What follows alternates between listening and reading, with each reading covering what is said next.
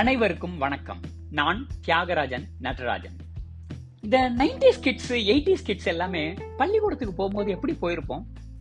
இந்த இடுப்புலே நிக்காத ஒரு ட்ரௌசரை மாட்டிக்கிட்டு அதை முடிச்சு போட்டுட்டு, அல்லது அதற்கு ஒரு அருணா கொடியை போட்டுட்டு அதை மறைக்கிறதுக்காக சட்டையை கீழே இறக்கிட்டு, இப்படி பலவிதமான ஒரு வறுமையின் பிடியில நம்ம பள்ளிக்கூடத்துக்கு போயிருப்போம். ஆனா இந்த காலத்து குழந்தைகள்லாம் அப்படி போறாங்களா? பெல்ட் என்ன, ஷூ என்ன, டை என்னன்னு சொல்லிட்டு பல ஆடை ஆபரணங்களோட தானே இவங்க பள்ளிக்கூடத்துக்கு போறாங்க. இந்த சூழ்நிலையில இவர்கள் தங்களுடைய குடும்பத்தினுடைய வறுமையோ அல்லது அப்பா அம்மா படக்கூடிய அந்த கஷ்டங்களையோ உணரக்கூடிய ஒரு மனநிலையில இருப்பாங்களா இந்த காலத்து குழந்தைகள் அப்படின்னு கேட்டா, அது ஒரு மிகப்பெரிய கேள்விக்குறிதான்.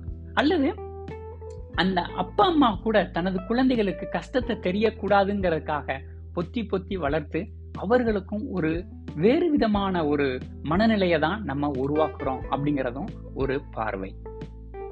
ஆயிரத்தி தொள்ளாயிரத்தி தொண்ணூத்தி ஏழுல வெளிவந்த சில்ட்ரன் ஆஃப் ஹெவன் அப்படிங்கிற ஒரு திரைப்படத்தை சமீபத்துல பார்த்தேன்.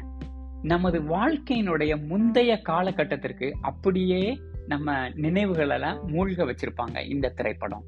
அவசியம் எல்லாருமே பார்க்க வேண்டிய ஒரு திரைப்படம்.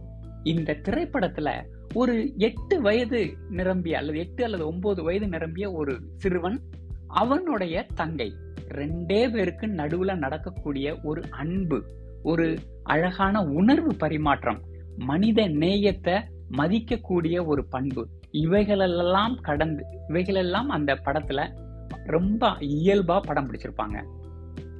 ஒரு நேரத்துல அந்த சகோதரன் சகோதரியோடைய காலனிய ஷூவை தொலைச்சிருப்பாரு. அந்த காலகட்டத்தை எப்படி அப்பா அம்மாக்கு தெரியாமையோ, பள்ளிக்கூடத்துல ஷூ இல்லாம எப்படி அவர்கள் போறதோ, விளையாட்டு போட்டிகள்ல எப்படி கலந்துக்கிறதோ, இப்படி பலவிதமான நேரங்கள்ல குழந்தை பருவத்திற்கு ஏற்ற ஒரு பார்வையில நகைச்சுவை கலந்து ரொம்ப அழகா இயல்பா நேர்த்தியா இந்த படத்தை நகர்த்திருப்பாங்க. வெறும் தொண்ணூறே நிமிடங்கள்ல இந்த படம் நமக்கு முந்தைய காலகட்டத்துல நமக்கும் ஒரு பழைய நினைவுகளை அசை போடக்கூடிய ஒரு தருணமா இந்த படம் அமைகிறது.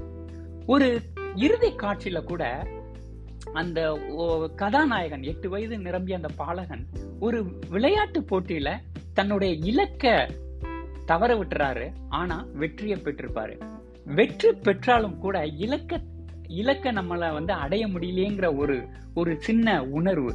ஆனா படம் பாக்குற நமக்கு இலக்கு போனாலும் பரவாயில்ல, வெற்றி அடைஞ்சிட்டல்ல, அதை நீ கொண்டாடு அப்படிங்கிற ஒரு ஒரு ஏக்கத்தை நமக்குள்ளார, ஒரு தவி தவிப்பை நமக்குள்ளார கொண்டு வந்திருக்கோம் இந்த படம். என்னது இது? வெற்றி, இலக்கு, வெற்றி அடைஞ்சா மகிழ்ச்சி அடைய வேண்டியதானே அப்படின்னு உங்களுக்கு இந்த கேள்விகள் உங்களுக்கு வந்தா, கண்டிப்பா நீங்க அவசியம் பார்க்க வேண்டிய இந்த படம் சில்ட்ரன் ஆஃப் ஹெவன்.